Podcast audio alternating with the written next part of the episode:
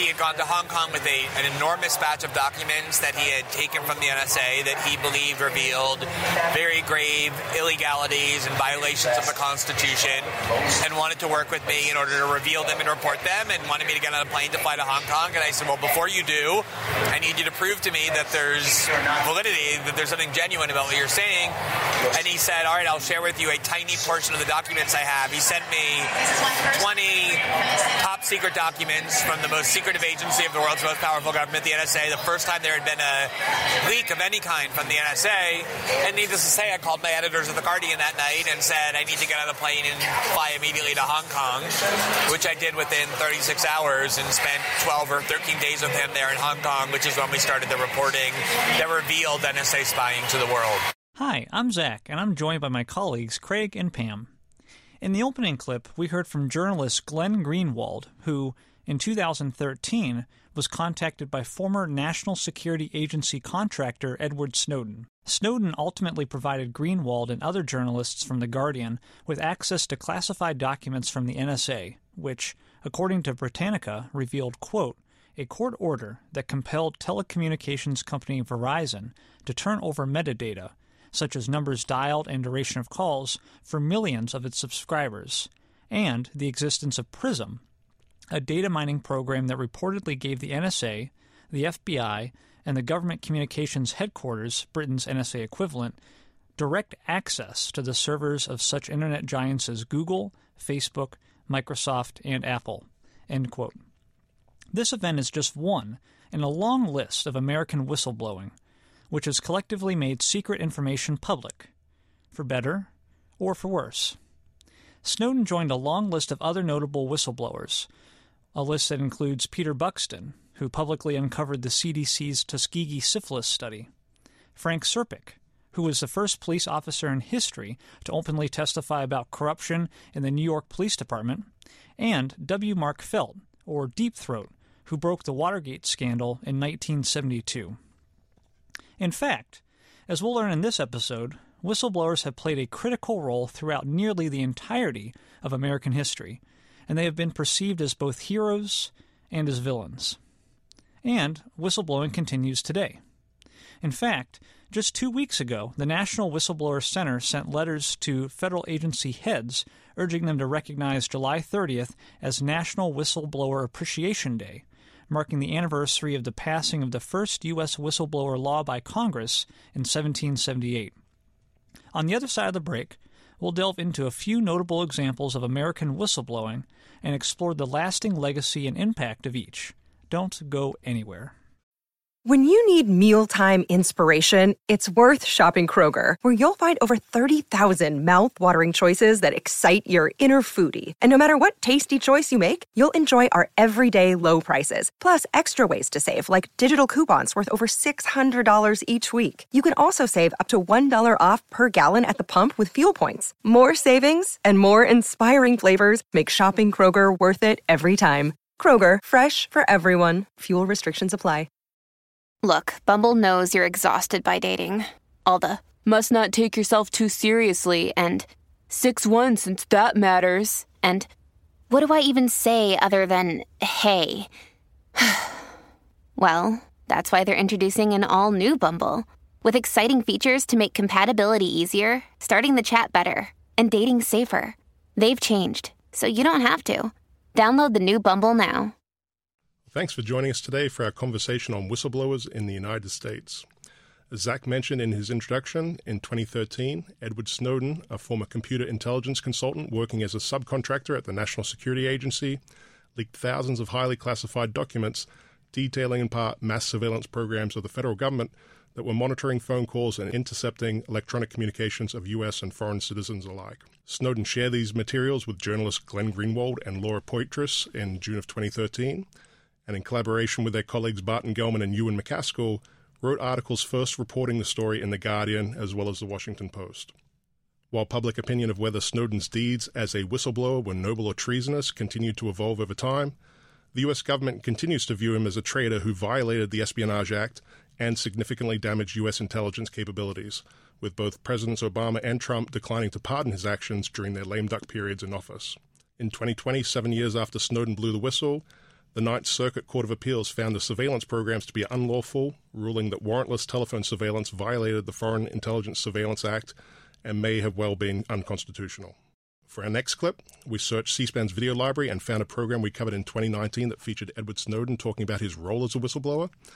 He appeared on the ACLU's At Liberty podcast, hosted by ACLU Executive Director Anthony Romero. So let's listen to a portion of that program in which Snowden offers his perspective. And what I set out to do was not uh, burn down the NSA. I wasn't trying to, to break right. the government. I wasn't trying to tell people how to live. I wasn't trying to tell people how to change the laws. What I was saying was that the purported values of the government, what the government says that we're doing, um, and tells the public, even under oath in front of Congress, right. uh, was in fact not the truth. It was a lie.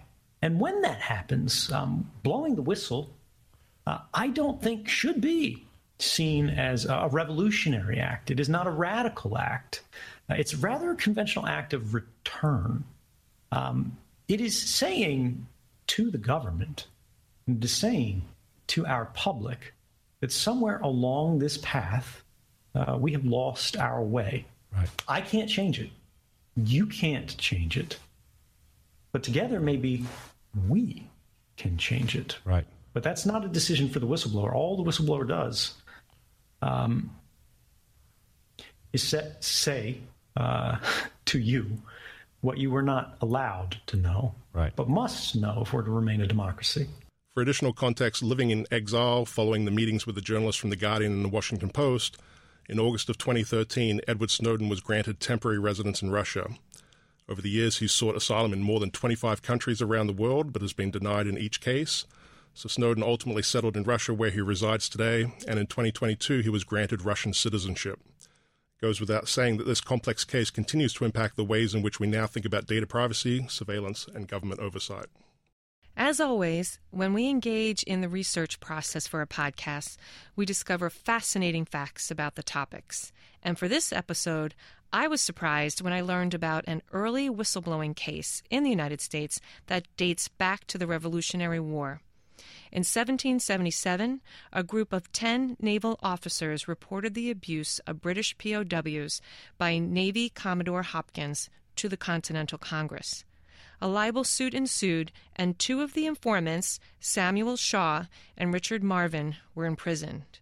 They sought help from the Continental Congress, and as a result, the first whistleblower law was passed on July 30th, 1778, which we found in the Library of Congress. Quote, resolved that it is the duty of all persons in the service of the United States, as well as all other the inhabitants thereof, to give the earliest information to Congress or other proper authority of any misconduct, frauds, or misdemeanors committed by any officers or persons in the service of these states, which may come to their knowledge. Since that time, people have come forward to present information they feel the public should be made aware of. One familiar case is the Pentagon Papers. For background on this case, we went to the NixonLibrary.gov website and found that it was in 1967 when Secretary of Defense Robert McNamara initiated a study of the United States involvement in Southeast Asia from 1945 to 1967. The group was composed of military personnel, scholars, and other federal employees. One of the analysts who served on this committee was Daniel Ellsberg. Frustrated with the findings and continued policies, Ellsberg decided to share documents from the study, and the New York Times began to publish them in June 1971. Let's listen to a clip from a C SPAN program that aired a portion of the film titled, quote, The Most Dangerous Man in America, that featured Ellsberg and his story. It was the evening of October 1st, 1969, when I first smuggled several hundred pages of top secret documents out of my safe at the Rand Corporation. Morning, sir. The study contained 47 volumes, 7,000 pages. My plan was to Xerox the study and reveal the secret history of the Vietnam War to the American people. The FBI was trying to find out who gave the New York Times a copy of the Pentagon's secret study. How, like a like a thunderclap, you get the New York Times publishing the Pentagon Papers, and the country is panicking. This is an attack on the whole integrity of government. If whole file cabinets can be stolen and then made available to the press, you can't have orderly government anymore. I mean, it was just staggering. The raw, top secret, eyes only documents. The study ultimately revealed that the public had been misled about the extent of the United States involvement in Vietnam that spanned over several presidential administrations, from Truman to Eisenhower and Kennedy to Johnson, and it was completed just days before President Nixon was inaugurated. In this next clip, we'll hear from Ellsberg, quote, the most dangerous man in America, as he talked about the Nixon administration's reaction to his actions. Well, most people don't know actually why uh, why Kissinger would have called me that. When I put out the documents, they were mainly of the Pentagon Papers to the New York Times, which President Nixon then tried to uh, stop by the first injunctions in our history. It really um, he was doing that not because he didn't like that information out. That was a leak that he actually liked the content of it out. He was afraid, however, with good reason, that I had information on his own nuclear threats and his own threats of escalation, which he had yet to carry out. And that uh, I, by revealing them, I would block him from doing that because the public might not think it was a good idea to start nuclear war over South Vietnam. So uh, he had to shut me up. I was dangerous to him not because of the Pentagon Papers, in fact, but because I'd copied other documents that related directly to him. He didn't know what they were entirely, and in order to stop me, he hired people to uh, blackmail me by getting information from my former psychiatrist's office, and in another case to incapacitate me totally. And these were crimes that had to be covered up. This episode is brought to you by Shopify. Forget the frustration of picking commerce platforms when you switch your business to Shopify, the global commerce platform that supercharges your selling wherever you sell. With Shopify, you'll harness the same intuitive features, trusted apps, and powerful analytics used by the world's leading brands. Sign up today for your $1 per month trial period at shopify.com slash tech, all lowercase. That's shopify.com slash tech. The Pentagon Papers example of whistleblowing is a great case study of the major themes we've alluded to throughout this episode already, including the motivation of the whistleblower, the intended effect of the leak, and the reactions from both supporters and opponents of the whistleblower. But what about the legal effects of whistleblowing? In the aftermath of the Pentagon Papers leak, the Nixon administration attempted to prevent the New York Times and Washington Post from publishing the materials that Ellsberg provided regarding the history of United States activities in Vietnam. According to Oyez.org, the president argued that prior restraint, or maintaining the government's ability to review the content of printed materials and prevent their publication, was necessary to protect national security. However, in a 6 to 3 decision, the Supreme Court ruled for the New York Times, allowing the documents to be published. But the impact of Ellsberg's whistleblowing did not stop with the Vietnam War, nor with the 1971 Pentagon Papers case. New York Times co counsel Floyd Abrams explains. It has certainly led uh, to more transparency. Uh, as I mentioned earlier, we wouldn't have a Freedom of Information Act, uh, but for all of what we've been uh, talking about. Um, has it been cited in other cases? Yes, and indeed, in one case, the government for a time was winning. That was under President Carter, in which the Progressive magazine published an article titled How to Build an H Bomb. and the government went to court under President Carter. The U.S. District Court granted a prior restraint saying the Pentagon Papers case says it's a very heavy burden. Absolutely. And the government has met it in this case. What happened then was that it was determined that the supposed secrets discussed and revealed in the progressive case were already known in the literature.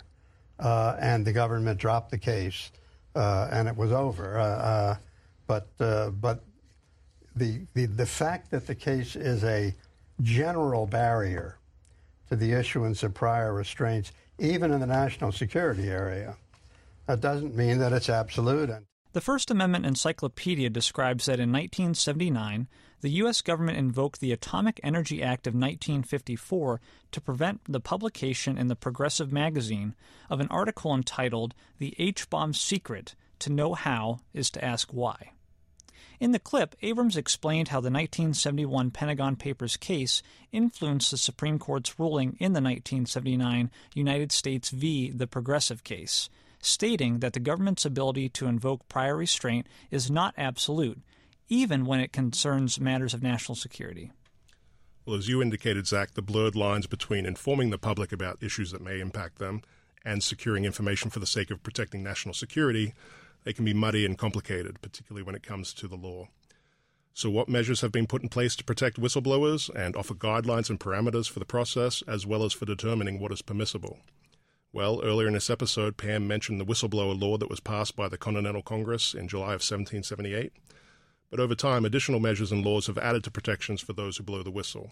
According to the U.S. Department of the Interior, Congress passed the Whistleblower Protection Act of 1989 to, quote, strengthen and improve protections for the rights of federal employees and to prevent reprisals, end quote.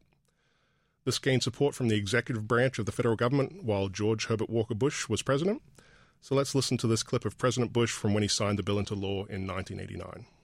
Well, today I am pleased to sign S 20, the Whistleblower Protection Act of 1989. We used to think of a whistleblower as some guy in a funny hat running around on a field with a black and white shirt on, always throwing down the flag. But that might well be an apt comparison for the business at hand, because whistleblowing is, after all, the one who cries foul to waste, to fraud, and to abuse. And in short, a true whistleblower is a public servant of the highest order and I share the determination of the Congress that we do everything possible to ensure that these dedicated men and women should not be fired or rebuked or suffer financially for their honesty and good judgment. This bill will go a long way toward this goal by strengthening the protections and procedural rights available to those federal employees who report misdeeds and mismanagement. Toward this end, the bill I am signing today is a significant improvement over legislation enacted by the Congress last year. Indeed, the fact that the legislative and executive worked together to eliminate major constitutional flaws in this bill is indeed a reflection of our joint commitment to good government. Since then, protections for whistleblowers continue to evolve. The National Archives website states that the Whistleblower Protection Enhancement Act of 2012 was signed into law by President Obama in November of 2012, which, quote, strengthens the protections for federal employees who disclose evidence of waste, fraud, or abuse, end quote. From the sharing of information during the Revolutionary War to the copying of documents in the Pentagon Papers to the gathering of information through technology in the Snowden case, whistleblowing has become more complex of an issue as new platforms and methods of storing and sharing information emerge. And not only is this occurring with issues related to national security, it is happening in the private sector as well. Social media platforms have been the source of inquiry and debate about how they gather data from users and how they use that information for users of all ages. In September 2021, Facebook whistleblower Frances Haugen testified at a Senate Commerce Subcommittee on Consumer Protection hearing on the business practices and decisions of the social media company and how to protect children online with privacy regulations. Here is a portion of her remarks from that hearing. During my time at Facebook, first working as the lead product manager for civic misinformation and later on counter espionage, I saw Facebook repeatedly encounter conflicts between its own profits and our safety. Facebook consistently resolved these conflicts in favor of its own profits. The result has been more division, more harm, more lies, more threats, and more combat. In some cases, this, this dangerous online talk has led to actual violence that harms and even kills people. This is not simply a matter of certain social media users being angry or unstable, or about one side being radicalized against the other. It is about Facebook choosing to grow at all costs, becoming an almost trillion dollar company by buying its profits with our safety. During my time at Facebook, I came to realize a devastating truth. Almost no one outside of Facebook knows what happens inside of Facebook. The company intentionally hides vital information from the public, from the US government, and from governments around the world. The The documents I have provided to Congress prove that Facebook has repeatedly misled the public about what its own research reveals about the safety of children, the efficacy of its artificial intelligence systems, and its role in spreading divisive and extreme messages. There was a lot to unpack from her testimony, from how they use algorithms and data collection, the authenticity of information that is shared, to privacy and protection, particularly for young people, and at what cost. Her answers lead to more questions, not only about these concerns, but the impact of these actions both on the future of whistleblowers, the laws that apply to these cases, and how companies will be affected. You know, the three of us talk about this, and looking through a teacher's lens, you could have students search for whistleblowers and choose one to research. They can provide background information on the case, explain the relationship to the First Amendment, and offer their own opinions on the issue. And as we progress toward the 245th anniversary of the first American whistleblowing law later this year, we hope that this episode provided some useful information, or at least a starting point, to help equip you and your students to better understand the complicated history and varied impacts of whistleblowing. As always, you'll find all of the resources that we highlighted in this episode and more on our featured resources page at www.cspan.org/classroom. And if you'd ever like to connect with our team to learn more about what we have to offer for teachers and students, please email us anytime at educate at cspan.org. That's it for this week. Please remember to like and follow our podcast wherever you listen so you don't miss our next episode. Until then, thank you for joining us.